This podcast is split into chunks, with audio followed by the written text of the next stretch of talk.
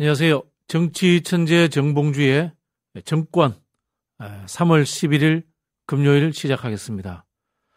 아, 저희가 사실은 오늘 방송을 해야 될지 말아야 될지 고민을 많이 했습니다. 자기 혼자 고민하고. 네, 사실 참 저희도 스스로 힘들기도 하고요. 네. 아, 우리 시청자 여러분들이 또 가지고 있는 울분이라든가 안타까움 이런 음. 부분들을 알고 있는 상황에서 어, 어떻게 해야 될지 고민을 했습니다만은 음, 같이 또 이야기하면서 어, 미래에 대한 어, 새로운 이야기 그리고 또 아픔을 나누는 음. 어, 그런 자리가 필요하다는 생각에 예, 저희가 또 힘들지만 방송을 하기로 했습니다. 어, 봉도사님 좀 뭐 마음은 추스리셨나요? 무슨 일이 있었어요? 예?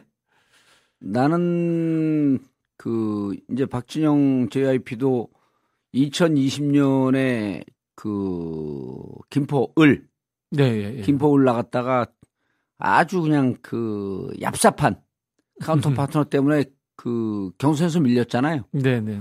근데 일단 국회의원 선거에 나가겠다라고 하는 것은 어찌 됐든 지역이든 국가든 어 아주 뛰어나고 유능한 지도자는 아니라고 할지라도 네, 네. 남들보다 한 발 앞서 나가겠다. 네, 네. 지도자의 길을 걷겠다 선언한 거거든요.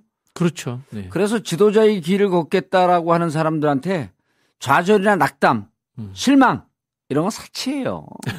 그거 할 시간이 없어요. 음. 그래서 제가 어제 그 MBC 외전 외전 100분 토론 나가고 그 얘기 했잖아요. 좌절 개나 갖다 줘라. 좌절할 시간이 없다. 그리고 이번에 명백한 거는 제가 우리가 그 썸네일에서 했지만 어 승리한 패배예요. 너무 사실 아 완벽하게 이겼어요. 어, 그 정권 교체론이 50% 55% 가는 상황에서도 어, 거의 뭐 어, 20, 20만 표밖에 차이가 안 났으니까 그러면 우리가 이제 오늘 뭐 굉장히 선전했죠. 그, 네. 그 분석도 좀 해주, 해드리고 그래야 되는데 어 제가 그랬잖아요. 아까 몇 분도 그러는데 75% 넘어가게 되면 위험하다. 네, 네. 76%까지는 한번 해볼 만한데 이번에 그 77%까지는 안 갔죠. 77% 조금 조금 뭐 예, 76.9뭐 이 정도 그렇죠. 그러니까 거의 77%인데 어 우리가 37%였잖아요. 사전 네. 투표가. 예, 예. 그래서 저 사전 투표에서 우리가 월등히 이겼거든요. 네. 그본 투표에서 쟤들이 이깁니다. 그렇죠. 영남이 결집하니까 그래서 음. 74가 어 우리가 마지노선이다. 네, 네. 그래서 75쯤 되면 비등비등하고 75 넘어가면 진다 이렇게 얘기했잖아요. 75나 예, 76 예, 예. 넘어가면 위험하다. 음. 진다 그러지 않았는데 그런 77.1%에 오 많이 됐네. 77.1%입니다. 그러면 저 상태에서 77.1까지 가면요. 우리 예측보다 3%더 올라갔거든요. 저 네, 3%에서는 네. 2대 1로 지는 게 맞습니다. 아... 그렇다고 한다면 1% 이상 줘야 되거든요. 네. 근데 0.73% 줬잖아요. 네. 이거 우리 지지자들이 막판에 무섭게 결집한 거예요. 그래서 음. 저는 이번에 그 승인, 승리한 패배다. 여러분들 이렇게 얘기할 때 그 개소리 하지 마라. 패배는 패배다. 그렇지 않습니다. 대한민국 정치가 이제 급격하게 바뀌어야 되는 이번에 국민들이 황금 분할을 해준 거예요. 어느 쪽으로도 완승을 안 줬잖아요. 0.73, 24만, 한 27만 표쯤 되는데 그러면은 무슨 얘기를 해야 되냐면 실제 우리가 한 번도 3월 2일까지 3%가 가장 적게 지는 거고 그렇죠. 막 9% 10%까지 지잖아요. 마지막에 여의도 연구소에서 네. 제일 적게 나온 게 3에서 5%였어요. 3에서 5% 졌단 말이에요. 그 네. 3월 2일 날에요. 네, 맞습니다. 그럼 3월 3일 날 이제 단일화가 있었고 그래서 임박해 갖고 저쪽 이제 우리 그 빨대들 어 또 우리 뿌락치들 뭐 이준석도 거의 우리 뿌락치라고 보면 되는데 이분들이 전화가 오면서 이렇게 얘기를 해요. 이게 민주당이구나. 무섭다. 막판 치고 올라가는데 그래서 제가 이번에 승리한 패배, 패배는 0.73 진 거고 패배는 잊어먹고 승리의 원인은 첫 번째 어, 민주당을 지지하는 대한민국의 민주주의를 후퇴시키지 않, 겠다라고 하는 민주당 지지 진보 진영 국민들의 첫 번째 그 그들의 열정이 첫 번째 승인이고 두 번째 120% 150% 능력을 발휘한 후보의 집중력입니다. 무섭게 했잖아요, 막판에. 그렇죠. 그 다음에 세 번째, 어, 빵모자 쓰고, 송영길. 부상 투원이에요. 그래서 나는 어제 송일 대표하고 아침에 통화하면서 절대 그만두지 마라. 아 승리한 패배인데 왜 그만두냐 근데 이미 뭐 그만둔다는 그 얘기를 했기 때문에 어쩔 수 없습니다. 그런데 이제 뭐 의원들한테 했고 지금 페이스북에 써라 송영길 그만두면 안 된다. 했는데 어쨌든 뭐 그만뒀습니다. 그래서 저는 전체적으로 보면 0.73은 0, 3%나 5% 지든 선거를 3%면 100만이에요. 100만원 27만원 만든 거거든요. 그럼 우리가 한 3, 40만 끄집어 온 거거든요. 그래서 저는 정말 여러분들 고생했습니다. 노력했습니다. 그리고 여러분들의 민주주의에 대한 열정, 역사를 퇴행시키지 않겠다라고 하는 이 믿음이 이만큼 만든 거거든요. 자, 0.73% 이기고 윤석열 당선자가 마음대로 한다? 해볼 테면 해봐. 예? 해볼 테면 해봐요. 여기 뭐 댓글에도 나옵니다만은 신천지, 그 다음에 또 이 종편, 예. 얼마나 악을 쓰고 말도 안 되는 이야기를 가지고 어, 우리 후보에게 이 네거티브 공세를 그럼요. 해냈지 않습니까? 그럼요. 이런 기울어진 예. 운동장 속에서 어, 그나마 참, 참 아쉽습니다, 사실은. 네. 0.7%라는 수치가. 아쉬, 아쉬워하지 말고, 어, 네. 우리 국민들이 준 그 아주 황금 분할이기 때문에 0.73 이기고 깝죽대지 마라. 깝치지 마라. 예? 그리고 우리에게는 여전히 172석의 어, 국회 의석이 있기 때문에 절대 우리 어, 사사롭게 발목 잡지 않습니다. 정치 보복이 보복의 신호탄이 쏴진다. 정치 보복의 신호가 보인다. 라고 하는 순간은 가만두지 않겠다는 거예요. 전면 투쟁을 해야 되는데 안타까운 게 지금 원내 투쟁의 동력이 좀 떨어져 있기 때문에 어떻게 뭐 기회 되면 내가 원내 들어갈 수 있는 기회 있으면 좀 알려주세요. 어 이제는 제가 그 여러분 지금 방송 시작하기 전에 어, 후보하고 통화를 했습니다. 그래서 후보가 목소리가 많이 쉬어 있, 그 잠겨 있는데 어 좀 미안하다. 내가 좀 외곽에서 다른 뭐 전략팀을 데리고 좀 우리 박진영 JYP하고 좀 support하긴 했지만 어, 좀 후보한테 따리 붙는 거 아니냐라고 하는 욕을 먹으면서까지 내 후보 옆에 공식적으로 바짝 붙어 있었으면 당에서 열심히 하지 않거나 혹은 당에서 좀 약간 태클 걸려고 그럴 때 내가 후보는 빼놓고 내가 들어가고 싸웠으면 당에서 조금 더 뛸 수 있지 않았을까 하는 아쉬움이 남는다라고 후보에게 그 뜻을 전했고요. 그리고 뭐, 뭐 다 본인의 그 당의 주도 세력이 아니었던 것도 본인의 어, 불찰이고 본인의 부족합니다라고 했는데 제가 잘 얘기했습니다. 방송에서. 58세, 58이 정치를 그만두기엔 너무 젊, 젊습니다. 예? 어, too young to terminate my politic life. 어? they cannot. 어? 터미네이터. 예. 터미네이터 하게 되면 끝내다는 뜻이거든요. 예. my political life. 내 정치적 삶을 끝내기에는 너무 여러, 젊다. too young to terminate my political life. 저는 아, 특히 그 우리 후보의 예. 마지막 그 승복 인사말이 음. 어, 영원히 참 기억에 남을 것 같아요. 네. 그 졌음에도 불구하고 모든 것을 어, 당 탓도 돌리고. 아니고 자기 음. 탓으로 돌리면서 네. 어, 하는 그 마지막 인사말 그리고 예. 그 어, 품격과 이 진한 아쉬움 그럼요. 이런 느낌들을 보면서 어, 이 선거운동 기간에도 우리 후보는 또 발전했구나. 예. 라는 것을 아니요, 저는 발전 아닙니다. 진화. 진화, 그렇죠. 진화했다는 것을 예. 어, 그 느꼈습니다. 유시민 예. 작가가 한번 얘기한 적 있죠. 예. 이, 그 이재명은 늘 진화한다. 예. 대한민국 진화론이라는 게 내 책을 책의 제목인데 그걸 보면서 진화했는지 어쨌든 그런데 이제 그때 마지막에 어 그 얘기 아주 잘 지적인데 다 본인의 불찰이다라고 했는데 이런 말이 있죠. 난 사람 된 사람 그 든 사람 중에 된 사람은 어, 모든 사안의 책임을 자신의 탓으로 돌리고 어, 부족한 사람은 남의 탓으로 돌린다 이러, 이러 거든요. 어, 후보 잘 싸웠습니다. 잘 싸웠고 이제 앞으로 당내에서 이제 후보를 어, 조져대고 좀 찢어대는 이제 이런 세력들이 나올 거거든요. 그당 음. 밖에서는 정치 보복의 어, 정치 보복의 카드를 만지작거릴 거고요. 어, 그 한번 해봐라 해보고 싶으면. 음.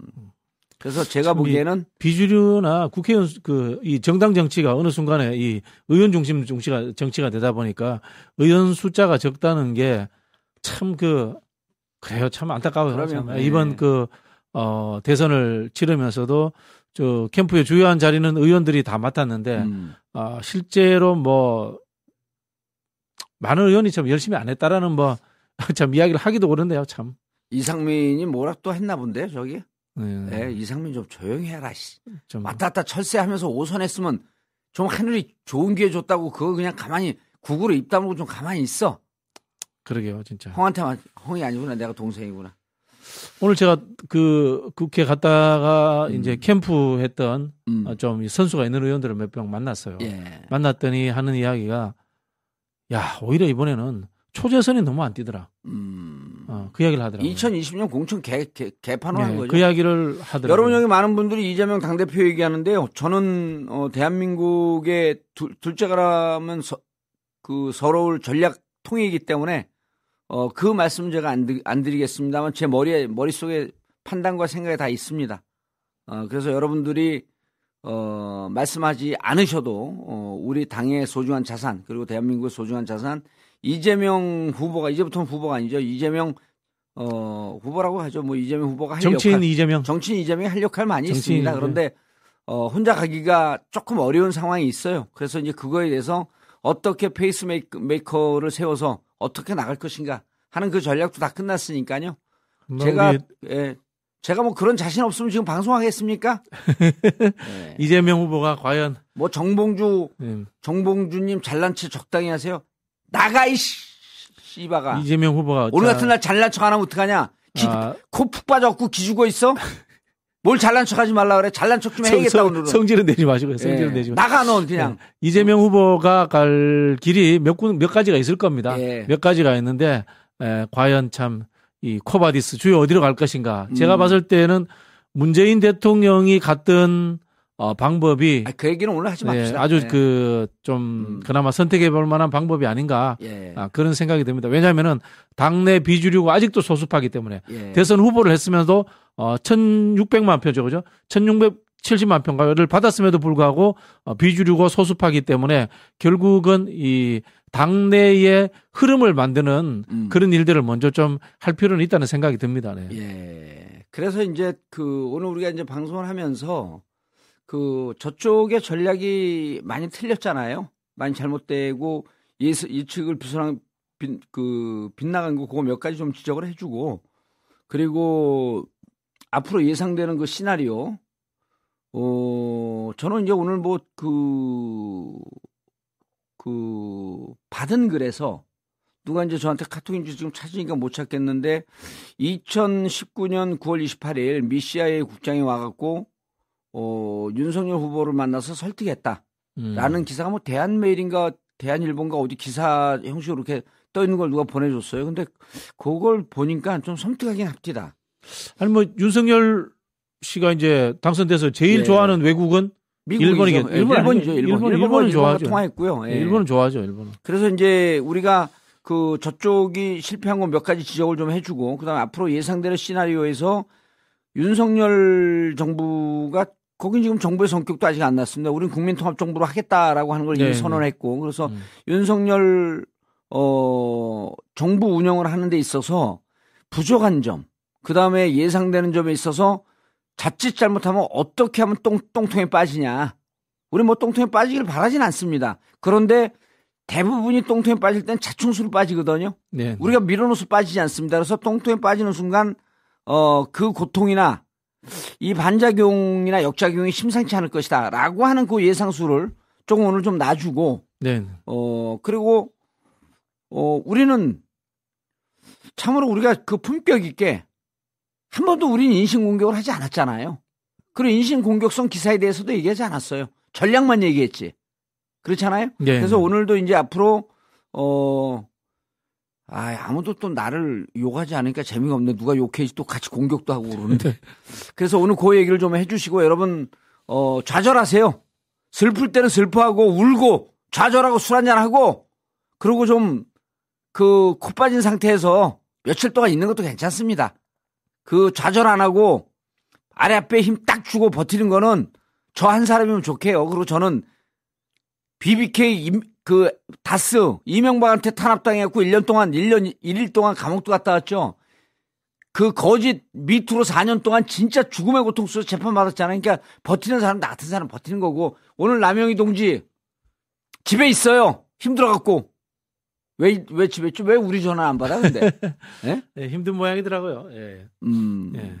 사실 이제 국민들께 죄송한 마음은 있습니다. 이 촛불혁명으로 만들어준 정권인데 예. 그걸 5년 만에 다시 어, 뺏겼다는 것은 사실 그 민주당의 구성원으로서 뭐 처절하게 저는 어, 음. 어, 제 스스로 이제 반성합니다. 반성하고 말씀하신 것처럼 어, 미약한 이미지만은 왜 내부에서 혁신하고 어 그리고 또이 세상을 바꾸는 일에 더 적극적이지 못했던가 이런 부분에 대해서는 뭐 아, 늘 죄송스럽게 생각합니다. 예. 예 아, 그럼에도 불구하고 예, 열심히 예. 우리 우리 그 JYP도 열심히 했어요.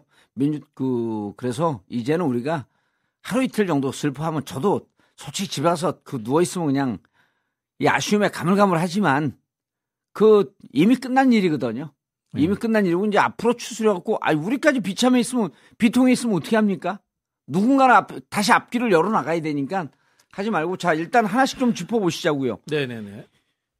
3% 줘야 되는 상황에서 0.73% 줬어요. 네. 이거에 대해서 아까 저는 이제 첫 번째 승인이 국민들의 결집도 민주주의가 후퇴시켜선 후퇴해서 안 된다라고 하는 것 하나. 그다음 두 번째 이재명 후보의 집중력. 그다음 송영길의 어 부상 투혼. 아 송영길 이뻐 죽겠어요 이번에 보면. 마지막에 네? 참 음. 힘들었습니다. 고생하셨습니다. 예. 그래서 이런 상황에 대해서 저는 승리한 패배라고 규정을 하는데 그 부분에 대해서 우리 JP가 한 말씀 좀 해주시고 음. 예. 뭐 그렇습니다. 사실 이 정권 교체론이 50% 55% 넘는 상황에서 그렇죠. 어, 어 그다음에 이제 종편들 그리고 또 사실은 메이저 언론들이 음. 윤석열 후보의 출마를 기획한 거나 다름없지 않습니까? 그러면, 그러면. 아, 그런 상황에서 이제 포위된 구도에서 저희가 싸웠던 겁니다. 우리는 아, 공보팀이 따로 있었는데 거긴 조중동이 공보팀 아니에요? 그렇죠. 그렇죠. 네. 그 정도 이제 그런 부분에서는 또 선전했다 이런 말씀도 드리고 싶고요. 또 한편으로는 이 정치적인 이슈 흔히 음. 하는 이 다음 정부를 어떻게 끌고 갈 것인가 하는 문제에서 그렇죠. 이 국민통합정부라는 어, 새로운 미래상을 던졌다. 마지막에 그거 던진 게 그나마 정권 교체를 그렇죠, 막은 그렇죠. 거죠. 그렇죠, 네. 그렇죠. 예, 그런 부분에서 어, 나름 이 시대를 앞서가는 음. 하나의 이 촛불 역할은 했다. 예. 어, 뭐 그런 좀 약간의 좀 이 자위감은 있는 것 같습니다. 그리고 JYP께서 방금 어, 5년 만에 정권을 뺏긴 부분에 대해서 죄송합니다라고 생각을 했는데요. 저는 어, 그럴 수 있다고 생각을 해요. 마지막에 이제 홍남기 50조 부분에 대해서 안타까운 마음은 좀 있지만 자, 대한민국 국민들이 이렇습니다. 2007년 이명박이 집권할 때, 또 2012년 박근혜가, 박근혜 대통령 집권할 때, 어, 이때 이후에 2016년, 2017년 촛불을 경험, 경험한 국민이기 때문에 이제는 정치적 그 선택의 판단 이런 게 무척 사이클 빨리 돌아갑니다. 네, 네. 그래서 저는 앞으로 5년인데요. 5년 이전에 사이클이 올 수도 있다고 봐요. 5년 이전에. 그래서 사실 이제 뭐 그런 부분은 아니 그게 이제 무슨 음. 그 탄핵이나 이런 얘기를 하는 게 아니고 네. 실질적으로 5년 이, 이후 이전에 온다라고 하는 것은 뭐냐면 식물 대통령이 될 수도 있죠. 2024년에 그 국회의원 선거 있지 않습니까? 네네. 정말 좋은 사람들로 잘 싸울 수 있는 사람들로 네. 2024년 또 재편될 수 있는 거예요. 네. 그렇기 때문에 지금 정권을 잡았다고 0.73%로 이겼는데 독임 정부고 내가 100%의 권력을 잡아야 된다? 이렇게 갔다가는 정말 위험해질 수 있다. 음, 음. 그래서 5년 만에 정권을 뺏긴 게 좀 죄송하고 안타깝긴 하지만 정치 사이클은 훨씬 더 빨리 돌아간다. 음. 그래서 낙, 당신들 낙관하지 마라. 여유 있게 보세요. 지금 나오는 그 장재원 의원 비서실장 만드는 만드는 거 보고 야, 이 국민들의 눈높이를 저렇게 모를까? 그러니까 이건 저기 그냥 비선 정권 하겠다는 거예요, 또. 그럼요. 비선 정권 자기 집에 와서 라면 먹어야지 비서실장 되는 네. 어, 그런 어, 정권 아닙니까 이게? 핵관들 오히려 권성동은 정치를 오래 해보니까 자기는 안 들어가겠다 음, 음, 딱그 음. 버티잖아요. 권성동 같은 의원들이 많으면 우리가 불리 위험해지는 거고 장제원 같은 의원들 많아지고 많아지면요 아니 윤석열 당선자가 국회에 대해서 뭘 알겠습니까? 그럼 모든 국회에 대한 얘기는 장제원 장제원을 통해서 듣는 거죠. 그 스크린 돼갖고 들어오는 거니까 이게 장제원 네. 의원이 국회에서 했던 행태를 보세요. 민주당과 뭐 공, 그 공동 공조 그다음 cooperation 협력 협조 이런 이런 마인드가 없는 사람 아니에요. 없는 사람이죠. 네. 전투적 개념으로 민주당을 대하지 않았나요? 네, 예. 특히 이제 법사위 때 예, 네, 그리고 제일 중요한 게 수신제가 평천화가 안 되지 않습니까? 네네. 네. 수신제가 안 돼요. 네. 이런 사람 눈을 통해서 장재원을 안 쳤다라고 하는 게 위험한 게 뭐냐면요. 장재원의 눈이 윤석열의 눈이 윤석열의 거죠. 눈이 되고 장재원의 귀가 윤석열의 귀가 되는 게 위험하다는 거예요. 그렇죠.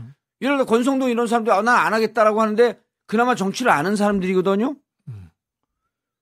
어, 홍준표를 따라다녔던 사람들에게 우리가 당내 당내 우리가 통합을 위해서 그 사람 안 치겠다.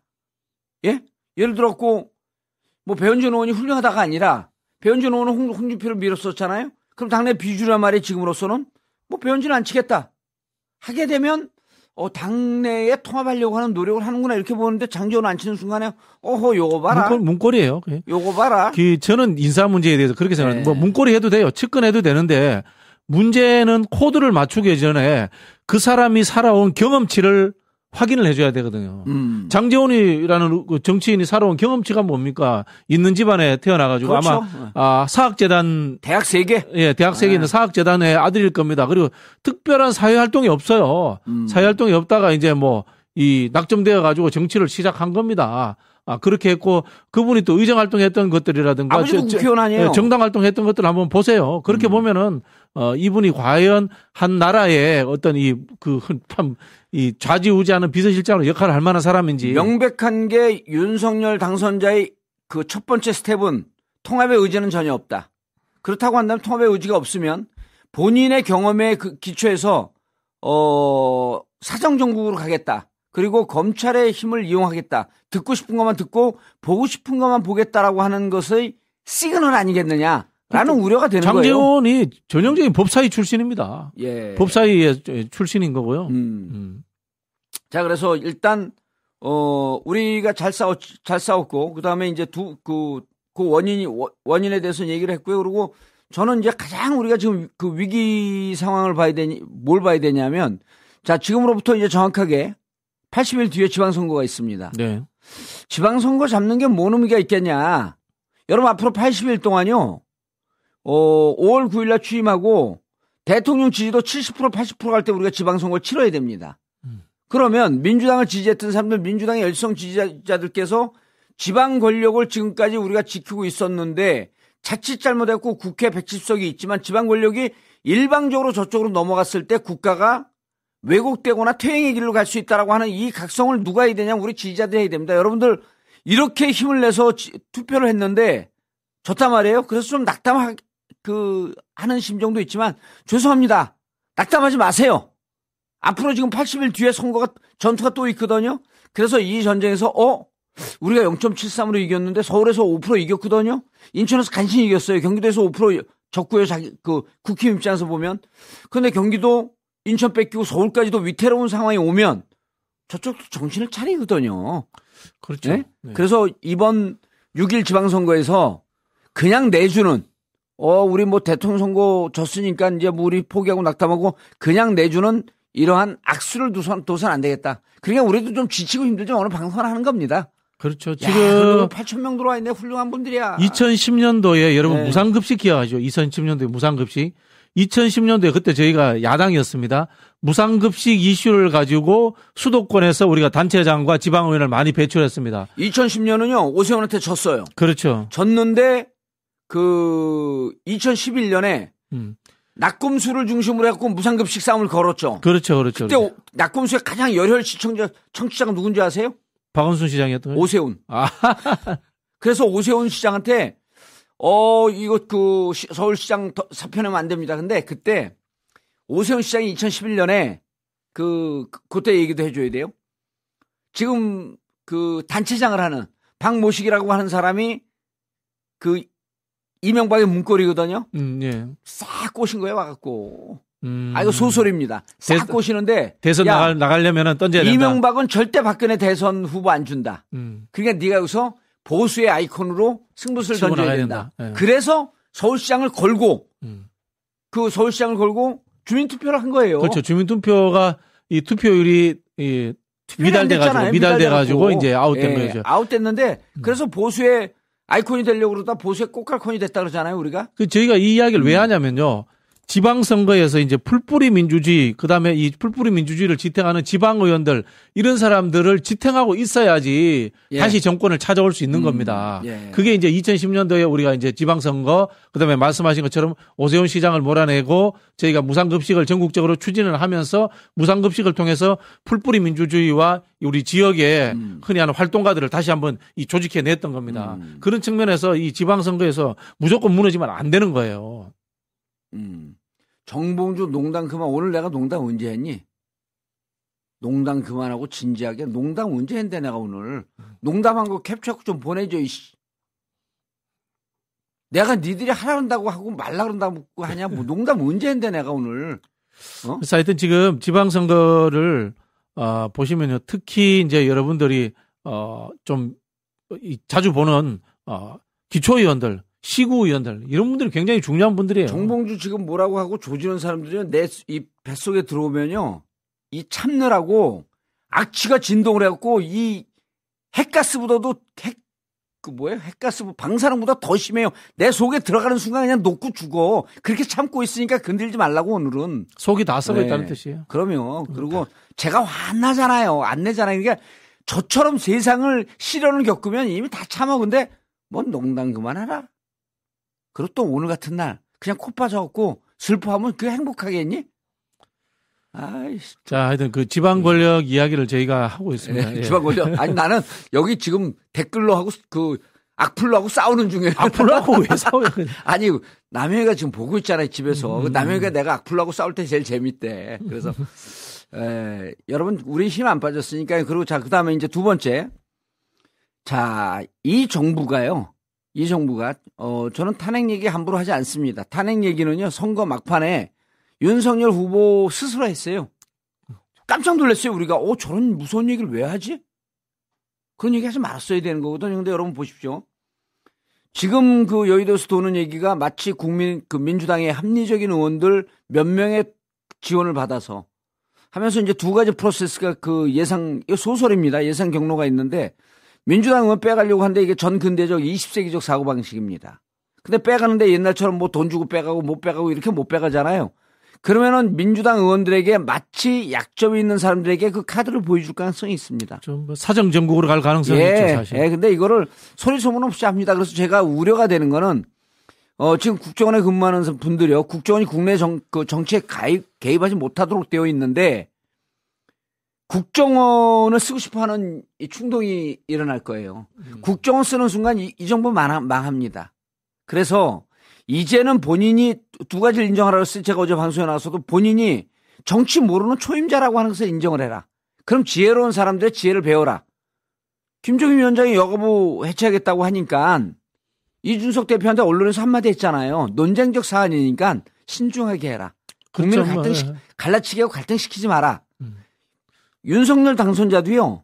이 부분에 있어서 무척 신중해야 됩니다. 맞습니다. 여가부 문제라든가 그렇죠. 어, 특히 이제 검찰을 통한 사정 국면이라든가 예. 이런 부분들은 어, 지속적으로 집권을 한 것이 아니고 지속적으로 선거 국면을 이어가는 그렇죠. 이런 상황이 될 수 있기 때문에 어, 굉장히 그 조심하시는 게 좋을 겁니다. 그래서 이, 예. 윤석열 후보가 제일 첫 번째 해야 되는 건 이런 거죠. 오히려 어, 공통 공약 실천단 실천위원회 이런 거 만드는 게 제일 좋습니다. 네네. 이재명 후보가 냈던 거, 심상정 후보가 냈던 거, 본인이 냈던 것 중에 오버래핑 되는 것 중에 좀 접근하기 쉬운 것들. 뭐 예를 들면 부동산 공약 같은 경우에는 그렇죠. 최소 공약수를 찾아서 해결해 주면은 그렇죠. 뭐 저희가 네. 뭐 비판을 하지만은 우리 저기 대한민국 사회를 위해서는 좋은 거죠. 그러면 그러면서 이렇게 얘기하면 되는 거예요. 윤석열 후보가 정말 그 본인이 성공한 대통령에 대해서 나중에 뭐 그 어디 가기 싫으면 이런 얘기 하면 되는 겁니다. 자, 이번에 내가 첫 번째 부동산 공급 정책을 시행을 하는데 이재명 후보가 그다음에 안철수 후보가 심상정 후보가 제, 제기했고 저도 공감했던 그 부분에 대한 첫 번째 공약입니다. 그럼 국민들이 박수 보낼 거 아니에요? 이럴 때 우리가 제일 위험해져요. 그렇죠. 그럼 국회에서 무조건 협조합니다. 그래서 이런 것을 이렇게 국민들을 좀 포용하려고 하는 노력을 해야 되는데 국회 뭐 한번 발목 잡으려면 잡아봐. 내 마음대로 내가 한번 밀어붙인다. 검찰에서 27년 동안 밀어붙인 내가 선서, 선수야. 내가 불도저의 별명이 이런 식으로 해서 정책을 일방적으로 밀어붙이겠다? 이런 판단을 하겠다? 이러면 하필 불행해집니다. 예? 그건 참 이 정권 초창기부터 전쟁이죠, 전쟁. 전쟁이죠. 예, 국민의 대표인 국회와 그 다음에 예, 같이 이 1,600만 표를 받은 또 다른 예, 네. 절반의 어, 국민들과의 전쟁이 될수 있습니다. 네. 그래서 우리가 국민통합정부를 마지막에 던질 때 프랑스의 연정 독일 메르켈이 어, 메르켈 집권 중에 세 번의 연정을 하지 않습니까? 네. 우리나라로 따지면 어제도 이제 우리가 방송에서 그런 얘기인데 우리나라로 따지면 지금 그 집권한 국민의힘이 민주당하고 하는 대연정을 해요. 음, 그런 거죠. 네. 예? 그럴 정도로 국민의 반의 반을 지지를 지지를 받았다. 그러니까 민주당의 일부 의원들을 빼내거나 혹은 음. 민주당 일부 의원들에게 약점을 잡아서 이 카드를 흔들면서 본인들에게 협조하거나 이러면서 민주당을 갈라치게 하려고 한다. 이러한 꿈, 그 꿍꿍이 속에 있다? 이거 20세기적 사고방식이거든요. 그렇죠. 군사 독재 뭐, 사고방식이고요. 뭐 하는 말로 수박 몇 명 뭐 땡겨간다. 예. 아유, 좋아요. 우리 뭐 좀 줄어 아무 문제 없어요. 가보세요. 그러면 20, 172명인데 음. 그 양반들 데리고 갖고 22명을 땡겨갈 수 있을 것 같아요? 못 땡겨갑니다. 22명을 어떻게 땡겨갑니다. 그런 순간에요. 그쪽 찍은 사람들 손가락 자르기 시작합니다. 어, 내가 이러려고 윤석열 지지한 거 아닌데. 그 안철수, 안철수 후보가 예견했잖아요. 손가락 자른다고. 음. 본인들 그 지지한 사람들 손가락 자르게 하는 어, 이러한 상황 만들지 마라. 또 두 번째 이제 그래서 요건 윤석열 후보가 윤석열 당선자가 내가 초임 초임이고 국회가 3분의 2를 민주당이 갖고 있는 이 현실을 3분의 2가 아니라 5분의 3을 현실을 갖고 있는 분을 어, 봉도사님 발견하지 마세요. 아, 저런 거 좋아요. 예? 나는 일부러 오늘 원래 발끈하지 않아요. 제가 잘 화를 안 내는데 오늘 발끈하는 척 하는 거예요. 그래야지 여러분들이 좀 재밌지 않을까? 안, 안 재밌어요?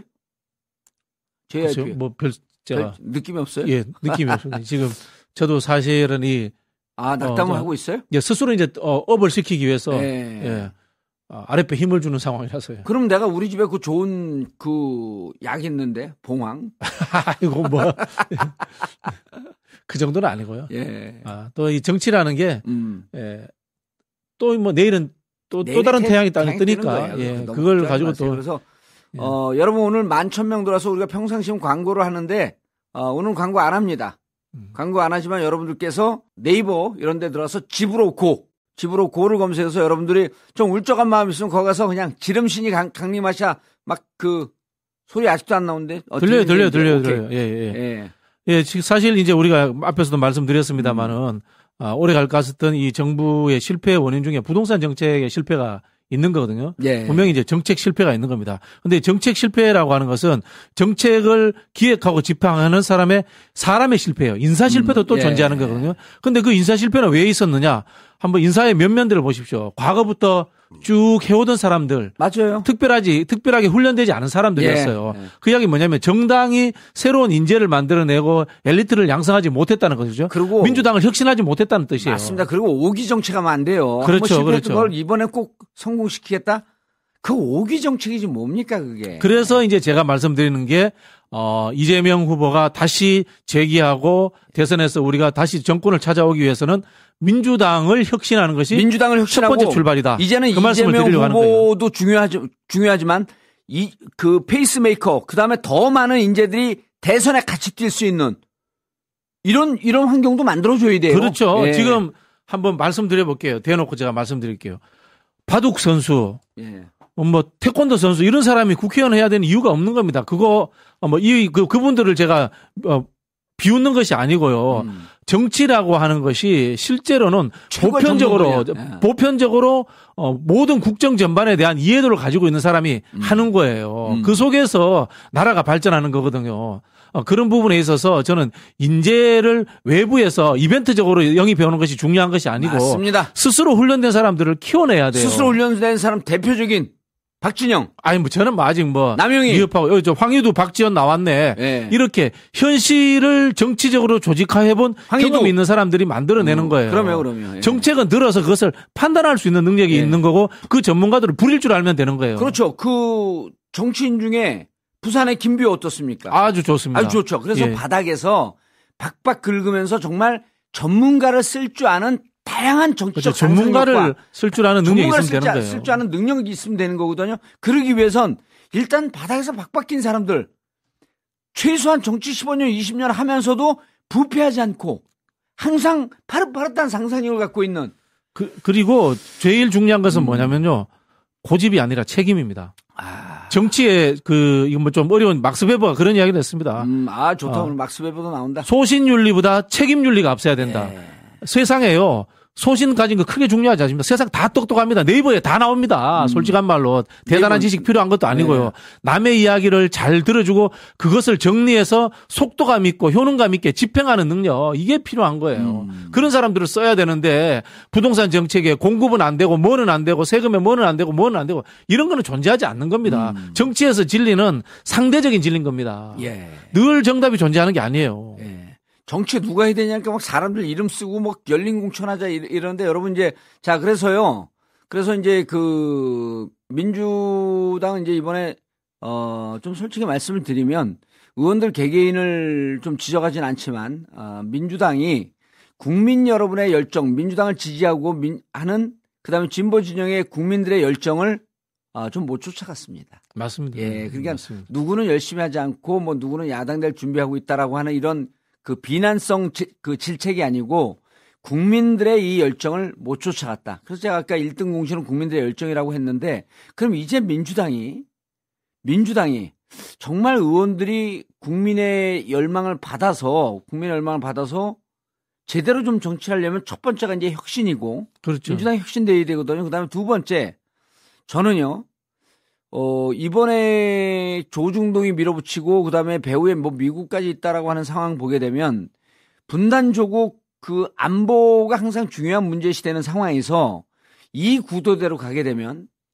진보는 항상 보수한테 질 수밖에 없는 구도로 가지 않겠느냐. 그다음에 그렇죠. 남북 문제가 있으니까. 남북 문제가 있기 때문에 그다음에 네. 영남이 인구 대비가 호남의 음. 3배입니다. 그렇죠. 그리고 우리는 이제 지금 지역 감정이라고는 안 하지만 지역 불균형은 여전히 있거든요. 존재하고 있는 거죠. 네. 이런 상태에서는 저는 어 통합과 그다음에 어 진보 진영 그다음에 국가 이 나라의 좀 균형적 발전을 위해서는 이제 선거구제 개편하자라고 하는 이재명 후보의 마지막 주장을 맞습니다. 선거구제 개편해야 됩니다. 개편해야 됩니다. 그런데 네. 자, 선거구제 개편은 뭐냐면 중대 선거구제로의 개편이거든요. 네. 그다음에 권역별 비례대표제 이런 건 좀 복잡하니까 네. 일단 중대 선거구제 개편이면 한 지역에서 뭐세 명이나 세 명, 아, 세 명이나 다섯 명까지 뽑는 거죠. 대선거 예, 예, 다섯 예, 명이니까 그래서 저는 세 명이나 다섯 명을 뽑는 상황이 되면 어떻게 되냐면 지금은 한 지역에서 한 명을 뽑거든요. 네네. 한 지역에서 한 명을 뽑게 되면 중앙 정치를 안 합니다. 네네.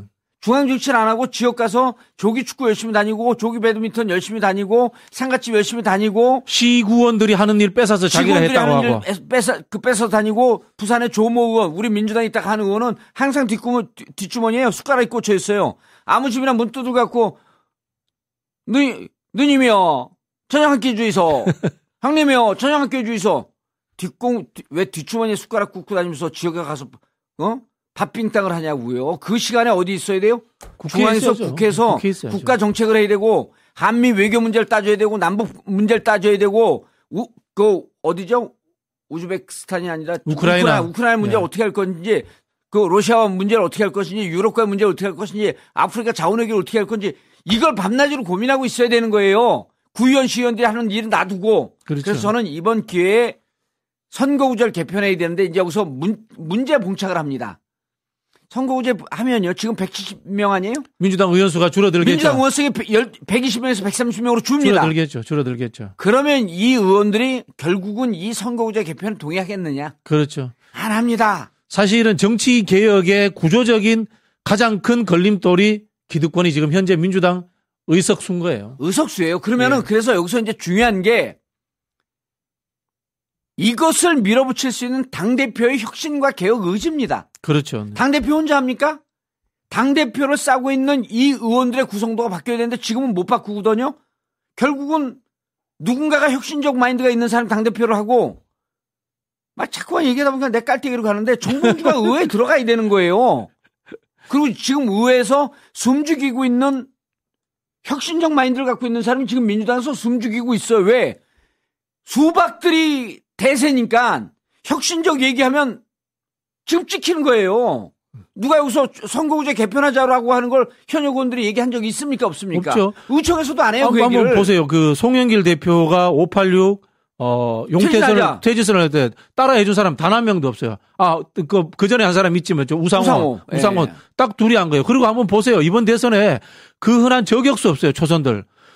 중진들이 저격수예요. 아직도 지금 나이 그 환갑진갑 전 지난 최민희 전 의원 뭐 이런 사람들이 아직도 저격수하고 있어. 2007년도 정동영 후보하고 이재명 붙었을 때 전설의 저격수 기억나는 사람 정봉주 뭐저 어, 중진 의원 정청래 이런 사람들이 아직도 저격수하고 있어요. 정봉주가 아직도 방송에서 혼자 고군분투 싸우고 있어요. 정봉주 최민희밖에 싸우는 사람이 없다고 오늘 누가 전화 왔고 전직 당 대표가 네. 전화 왔고 수고했다고. 그래서 음.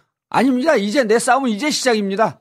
저희가 국민통합정부를 이야기했습니다만은 정치는 투쟁과 통합이 같이 가는 거거든요. 그러면, 일단 먼저 싸우는 네. 거예요. 먼저 싸워봐야지 뭐가 잘못됐는지 적과 우리가 뭐가 다른지 확인하는 거예요. 음. 우리 이야기를 고집하는 거예요. 처음에는 고집하는 거예요. 고집해서 싸워보고 근데 우리 고집이 안 통해 왜 우리 생각과 다른 사람이 30불 있어.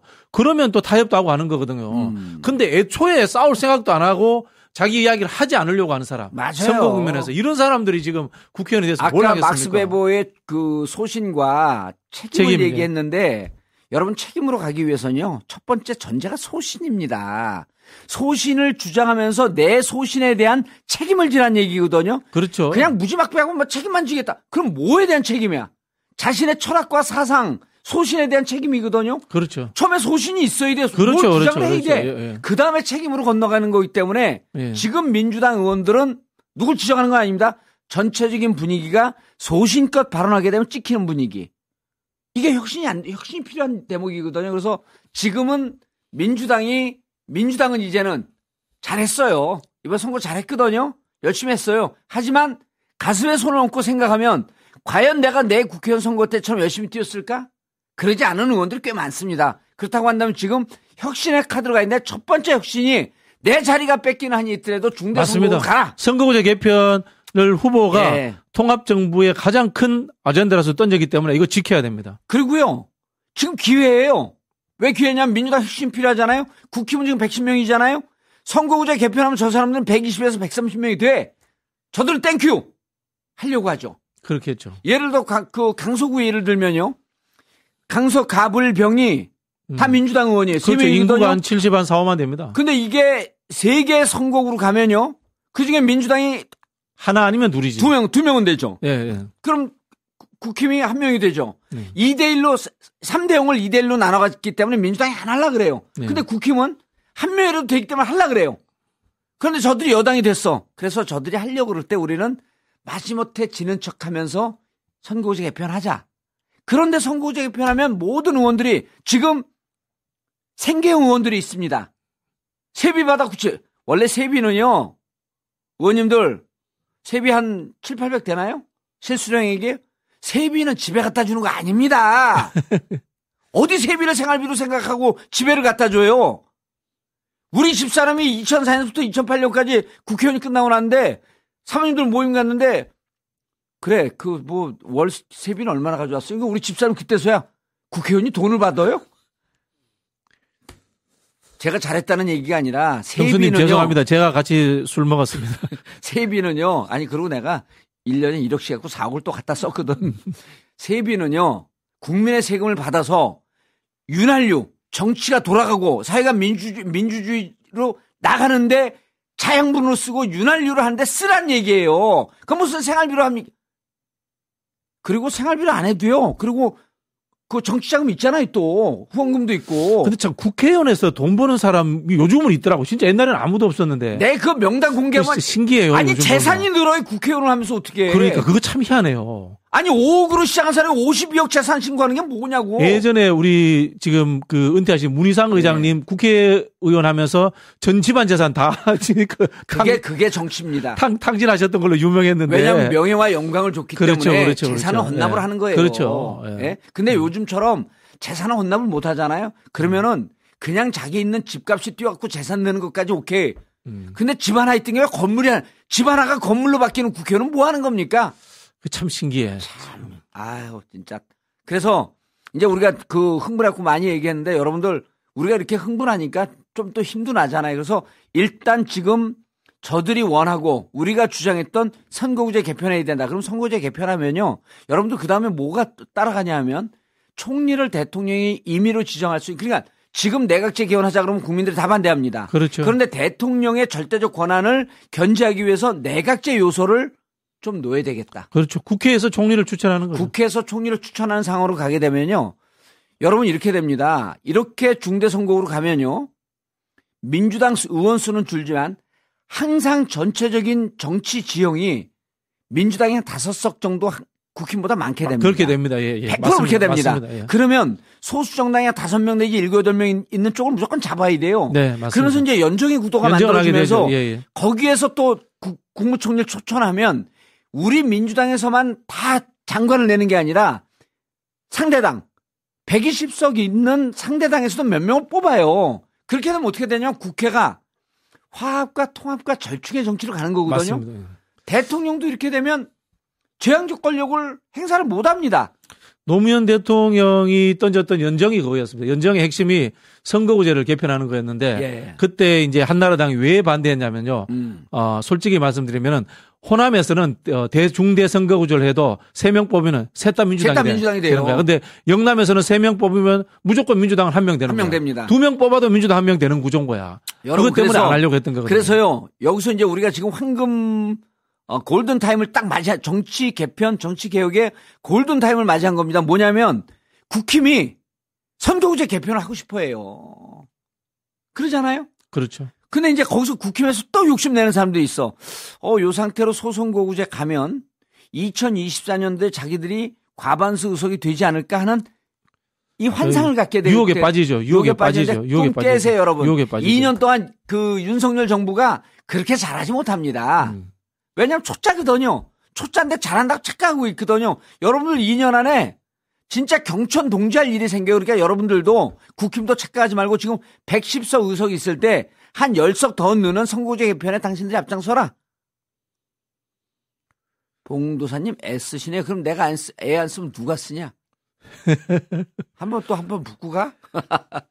그래서 우리는 지금 선거에서 선거제 개편을 하면 우리가 주장했던 국민 통합 정부로 갈 수 있는 foundation을 그 기초를 만들 수 있고 전체적으로 국회 지형은 민주당에게 대체로 유리한 그러나 그렇죠, 민주당이 그렇죠. 일방적으로 할 수 없는 그렇죠 누구나 누구도 일방적으로 연장으로 할 수밖에 없는 네. 이런 상황이 되고 그럴, 그렇게 되면 여러분 아까 그 민주종표 만들자 그러는데요 이렇게 국회가 황금 분할이 되면요 언론이 정치를 갖고 장난을 못 칩니다. 맞습니다. 지금처럼 이 그 소선거구제가 되면 언론에서 시, 힘을 실어주는 사람이 무조건 당선이 되거든요. 그럼 언론에 줄을 서. 이게 사실은 완충지대를 만드는 거기도 하고요. 예. 우리 주식에서 이야기하는 계란을 한 바구니에 담지 말라고 똑같은 아, 거예요. 포트폴리오. 그렇죠. 170석을 예. 큰배 하나에 태우잖아요. 음. 근데 이 배가 침몰하면 다 죽어요. 근데 배를 몇 개 한 네댓 개 나눠 봐요. 음. 그러면은 상대를 포위하기도 좋고 전략적으로도 굉장히 유해지는 거예요. 그러면 색깔도 다양해지고. 그리고 그렇게 되면 상대 당의 눈치를 보기 때문에 그렇죠. 그러면 이때부터 뭐가 이루어지냐면 악다군이 음. 악다군이 잘 쓴 정치인 장재훈 장재훈 의원 아니에요? 악다 악다군이 이게 명예훼손 아닙니다 이거는 음. 우리의 개, 객관적 판단이죠. 음. 그래서 이렇게 되면은 악다군이 쓰는 정치는 이미 국회 선진화법 때문에 이제 국회에서 몸싸움 못 하잖아요. 그렇죠. 그런데 몸싸움 못 하니까 앉아서 요 그 이걸 요걸 뭐라 그러죠? 제의로 시작하는 건데. 아 조동아리. 네. 아이 별명 기억이 안 났고 입으로만 악다군이 쓰면서 국회 계속 방해를 방해를 놓거든요. 그런 게 없어지면서 이제는 국회가 타협과 협력의 그 산물로 본산으로 다시 태어날 수 있거든요. 그리고 전체적인 거는 진보가 한 55점 잡고 보수가 50, 48점 잡고 그런 상태에서 저쪽을 일방적으로 무시할 수 없는 견제 세력이 만들어지는 거죠. 그렇죠. 저희가 앞에서는 막 싸우라고 이야기하고 막 그런 이야기 투쟁을 잘해야 된다고 이야기하고 갑자기 또 막 악다구니 이런 이야기 하는데 이게 구별이 돼야 됩니다. 뭔가 하면요. 분명히 잘 싸워야 됩니다. 근데 싸우는 방법도 실현 가능성과 프로세스가 있는 것을 가지고 싸워야 된다는 예. 거예요. 근데 그렇지 않고 실현 불가능한 어, 입진보가 사실은 존재해요. 음. 어, 그 자기 정체성 확인만 하려고 하는 굉장히 쓸데없는 거친 소리만 하는 그런 정치인들이 사실 있는 겁니다. 제가 봤을 때는 특히 정의당에 일부 있어요. 분명히 음. 지금 현재 그런 정치를 이야기하는 것이 아니고 그럼요. 싸우는 것은 예. 뭔가 하면은 내가 가지고 있는 소신을 가지고 싸우고 그다음에 그것을 어떻게 프로세스를 밝혀주고 그리고 그것이 실현 가능하도록 최종에는 타인과 어, 적당히 조정도 할 수 있다라는 그런 것으로 싸우라는 그게, 이런 이야기를 하는 겁니다. 그게 이게 정치적 효용성이고 음. 이게 바로 사실은 어, 이재명 후보가 경기도지사 시절에 보여준 싸움이었던 음. 거예요. 그래서 이제 국회에서의 투쟁은요 국가의 미래를 담보로 한 국가의 미래를 위한 투, 그 투쟁을 해야 되는 거거든요. 그렇죠. 그렇게 네. 되기 위해서는 중대선거구제로의 개편이 불가피하다. 그런데 현재 의원들은 자기 의석수가 날아갈 수도 있기 때문에 하려고 하지 않는데 그렇다고 한다면 이것을 밀어붙일 수 있는 혁신적 마인드를 갖고 있는 당대표가 너무나 중요하다. 네. 이런 거 아닙니까? 맞습니다. 그리고 이 시기에 또 황금 골든타임이라고 하는 게 국힘에서는 하고 싶어 한다. 음. 그래서 요 시기이기 때문에 국회가 진일보할 수 있는 그러한 선거구제 개편이 되면 어 이제 대통령 선거가 끝나도요. 그럼 뭐가 되냐면 어 내가 검찰총장 출신이니까 어 그래 어 뭐 수사하라 그랬는데 수사를 안 하고 검찰이 뭉갠 것 같아. 좋아 내가 정치보복 한번 할게. 공안 사정정국 한번 갈까? 이렇게 못 한다는 거예요. 맞습니다. 예. 예? 그럼 아... 정치가 살아나는 거거든요. 지금 국회에서 정치는 죽어 있습니다. 그래서 정치를 좀 살려야 되겠다. 어, 여러분 이재명 당 대표 뭐 이재명 지켜주세요 이렇게 얘기했는데요. 제가 어, 향후 정치적 일정과는 무관하게 들어오기 전에 어, 오랫동안 통화를 방송 시작하기 전에 오랫동안 통화를 했고요. 어, 제가 좀 요점 요점을 제가 조금 더 했으면 하는 아쉬움이 좀 진하게 남습니다라고 하는 제 말씀도 드렸고 어, 이재명 후보는 그 JYP하고도 얘기하면서 당의 소중한 자산, 대한민국의 소중한 자산이기 때문에 어, 일단 가장 중, 이재명 후보를 지키는 최, 최고의 전제 조건이 뭐냐면 정봉주가 지키겠다고 결심하는 게 무척 중요합니다.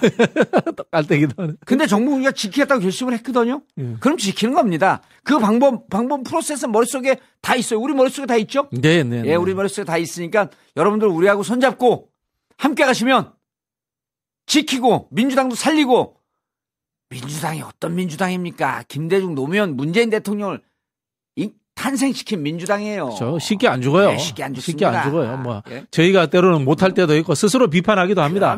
그러면 그 속에서 스스로 또 자정해서 다시 예. 일어설 겁니다. 그 저는 특히 이제 우리 우리 이재명 후보가 예. 어, 윤석열 당선자에게 정말 국민을 통합하고 훌륭한 대통령일 바란다 되기 바란다. 음. 이 저는 정말 진심일 거라고 생각해요. 예. 진심일 거라고 생각하는 게 윤석열 후보의 잘못과 실정에 기대어서 어, 다시 이재명 후보가 다음 대통령이 되는 음. 그런 것이 아니라 이재명 후보 스스로가 우리 당을 재탄생시키고 그리고 또 새로운 새로운 정치적 동력을 모아서 저는 충분히 할 수 있는 그런 역량이 있을 것이다. 저는 사실 그렇게 믿고 있습니다. 그리고 사실 그게 대한민국이 잘 되는 길입니다. 사실 속으로야 예. 윤석열 정부가 망해라라고 저주하고 싶어요. 아, 그러면 안 돼요. 근데 이제 음. 그러지 않으려고 저희들도 음. 노력할 겁니다. 네. 예. 그리고요. 꼭 저주를 해야지 망합니까? 근데 마, 그 망하라고 우리가 그 고사 지낼 필요 없어요. 저 그런 저주를 받지 않고 그렇게 망하지 않게끔 하기 위해서 우리가 아까 전제 달았잖아요. 우리가 더 잘하면 돼요, 저는. 나는 초짜다. 네. 윤석열 나는 초짜다. 그리고 170석, 172석 민주당이 있으므로 나는 견제받고 있다. 이 두 가지만 잊 으면 안 되는 거예요. 그리고 나는 이겼지만 0.73% 2만 4천 7, 24만 7천 명밖에 안 되는 거기 때문에 나를 찍, 찍지 않았던 52%의 권력까지도 내가 독점할 수 없다. 그렇죠. 독임 정부는 안 된다. 저희 이재명 후보가 이야기했던 내용이 그 마지막까지 했던 이야기가 그겁니다. 홍대 앞에서 이 젊은이들하고 토론하면서 했던 이야기가 음. 여기에서 어 이겨도 50%로 이기는데 어, 예. 내가 다 그게 아니다라는 이야기 권력을 다 가지면 안 된다는 이야기를 하신 거죠. 그때 또 통찰하고 성찰한 얘기했잖아요. 대통령 별거 아닙니다. 그러면 왜냐하면 우리 대한민국 대통령들이 계속 감옥으로 간 불행한 그 역사가 있잖아요. 그렇죠. 네. 그럼 그 사람들이 잘못했냐 잘했냐 이게 그 닭과 계란의 관계인데 자 그러면 이제 앞으로 왜 그분들이 갈 수 있는 전제가 뭐였었냐면요 절대 권력을 갖고 있었기 때문에 오만하고 자만하고 휘둘렀기 때문에 간 거거든요. 절대 권력을 갖지 않았다라고 하는 이런 각성을 주면 되는 거예요. 맞습니다. 내가 지금은 절대 권력을 가질 수 있는 제도에 있지만 52%는 나를 찍지 않았기 때문에 나는 정말 항상 긴장해야 된다. 음. 그리고 제도적으로 나를 견제하고 있는 세력들이 있다. 이 얘기를 잊으면 안, 돼, 안 된다는 거예요. 음. 일단은 저는 그 우리 저기 윤석열 그 당선인을 믿지 않습니다. 왜? 음. 어, 일단 저는 민주주의의 출발이 타인을 믿지 않는 거라고 봅니다. 타인이 어떤 짓을 할지 모르기 때문에 저는 믿지 않고 저희가 거기에 대해서 대비를 하고 있어야 됩니다. 어, 대비를 하고 있는 상황에서 어, 저 사람이 그나마 잘하도록 음. 저희가 자극도 주고 어, 그 다음에 견제도 하는 겁니다. 근데 음. 저 사람이 믿지 않는 상황에서 저희가 생각하는 것처럼 정말 이 흔히 하는 사정정국이라든가 음. 어, 야당을 말살한다거나 국민을 상대로 해서 협박을 한다면은 뭐 또다시 촛불이 일어날 수밖에 없는 거죠. 예.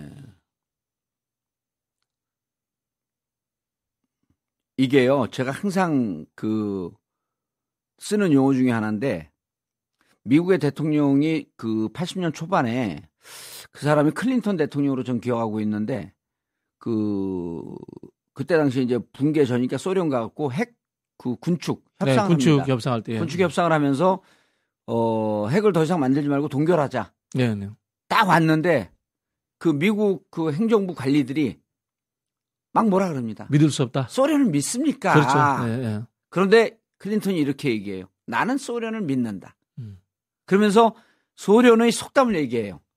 доверяй, но проверяй. 음. доверяй가 신뢰한다는 뜻이거든요. 신뢰하되 검증하라. 신뢰하되 검증하라. 맞습니다. 네. 지금 윤석열 후보 당선자 대통령이니까 아 그래 신뢰해 줄게요. 하지만 우리는 끊임없이 검증과 견제와 감시의 눈초리를 버리면 안 됩니다. 그렇게 되기 위해서 음. 어떻게 해야 돼요? 민주당을 지지했던 이재명을 지지했던 분들이 똘똘 뭉쳐서 흩어지면 안 됩니다. 그래서 오늘 우리가 방송하는 거예요. 여러분 흔들리지 않게 우리 단결에. 아, 그 옛날에 무조건 영화냐? 흔들리지 않게 우리 단결에 흔들리지 않게 우리 단결에 물가시 모진 나무같이 흔들리지 않게. 아이. 왔어 모여 함께 하나가 되자. 왔어 모여 함께 하나가 되자. 물가시 모진 나무같이 흔들리지 않게 아 이게 80년대 부르던 노래인데 어떻게 알아 이걸? 이거는 사실 100년도 더된 노래죠. 그렇죠. 예. 이게 서양의 무슨 서양의 무슨 노래 있는 거죠. 이게. 예, 예, 예. 예. 아유 좋아요. 그리고 흔들리지 않게 똘똘 뭉쳐요. 그래서 예. 여러분 어 용기 잃지 말고요. 이제 앞으로는 맥빠지지만 정봉주 TV는 한 번도 걸음 없이 어, 계속합니다. 화요일 날은 전국구, 금요일 날은 정권. 그래서 우리가 어, 대한민국 민주당의 그 혁신, 그다음 대한민국이 제대로 가기 위한 어, 견제, 어, 감시, 그다음 윤석열 어, 이 정부가 조금이라도 사정 정국이라든지 복수 정치를 한다고 한다 하게 되면 과감 없이 분연히 들고 일어나는 어, 그런 결기의 모습도 또 보여줘야 되고요. 그렇죠. 예. 민주주의는 죽지 않습니다. 그러면 왜요? 우리 국민이 한 사람 한 사람이 전부 다 민주주의이기 때문에 음. 그렇습니다. 네. 예. 자, 여러분 오늘 아... 그 아이고 그 JYP님이 오늘 그 몇 그 당 당장 그 10일 날 전화 왔고 이번 주 방송은 하나요? 이렇게 하길래 무슨 일이 있었어요? 제가 군요 오늘 방송을 했는데 여러분 평상시와 똑같은 13,000명 동시 접속자 들어오신 분들 얼마나 듣기 싫겠어요 우리 얘기가 지고 났는데 그러나 그럼에도 불구하고 14,000명 들어오신 분들 어, 여러분들이 정말 민주주의를 지키는 초석입니다. 여러분들에게 진심으로 감사의 말씀 드리고요. 우리가 조금 더 열심히 싸우지 못해서 어, 0.73% 24만 7천 명으로 패배한 거에 대해서 진심으로 어, 반성과 사과 말씀 드리고요. 그러나 그럼에도 불구하고 우리가 촛불로 만들었던 대한민국 민주주의는 후퇴하지 않는다. 네. 결코 어, 후진하지 않는다. 이런 말씀을 드리겠습니다. 제이피님 인사하시고요. 네, 하여튼 아니 어, 오늘 내, 자, 당신이 진행이고 내가 아, 그렇습니까? 저희도 우리 그 시청자 여러분들에게 힘을 네. 드리고 싶어서 어, 방송을 했습니다만 우리 또 시청자 여러분들의 응원이 또 저희들에게도 또, 또 힘이 되는 것 같습니다. 그러면 시청, 어. 아, 이 14,000명 들어온 거 보세요. 네, 네, 깜짝 놀랐습니다. 어, 얼마나 저도. 힘납니까? 예, 예. 예, 어깨 걸고 어우러져 새바람을 일으키면서 그렇죠. 저희가 다시 또 일어서서 민주주의를 지키고 어, 대한민국을 번영의 나라로 끌고 예, 가도록 그럼요. 하겠습니다. 우리 모두 한 민주주의를 만드는 한 네. 동지들입니다. 네. 우리가 80년 그리고 지금도 영원한 그 명, 그 명곡 님을 위한 행진곡. 님을 위한 행진곡. 앞서서 나가니 산자였 따르라. 앞서서 나가니 산자였 따르라. 여러분, 우리는 비록 앞서서 나가지 않지만 여러분들과 어깨, 어깨 걸고 어, 대한민국 민주주의를 위해서 그리고 통일된 그날 어, 모든 사람들이 평등하게 함께 살 수 있는 그날을 위해서 어깨 걸고 끝까지 갑니다. 그러니까 여러분들 지치지 마시고 어, 며칠 좀 쉬셔도 돼요. 며칠 쉬냐? 월요일까지 쉬면 됩니다. 왜? 화요일 날 또 정봉주 전국구가 있으니까. 네. 그래서 힘들어하지 마시고요. 어, 감사합니다. 어, 오늘 아 당신 진행하는 네. 감사합니다. 자, 주말 잘 쉬시고 잘 쉬시, 쉬시고요. 슈퍼챗 예. 내가 소개해 줄게. 네, 네. 자, 휴먼 휴먼 님 1111 감사합니다. 이님 5천 원. 또 어디 있어요? 찬돌맘. 예, 찬 아, 찬돌맘 BTS 서포터 감사합니다. 감사합니다. 자, 그리고 창임 님 감사합니다. 이주연님, 티미님, 아, 그리고 저, 제시카님, 티미님 또, 또, 어, 두 번씩이나. 아, 아까 한 거? 예. 예, 멘트 넘어가요. 제시카님 감사드립니다. 주문을 걸다 감사드립니다. 오늘 슈퍼제. 피아레님 23.99.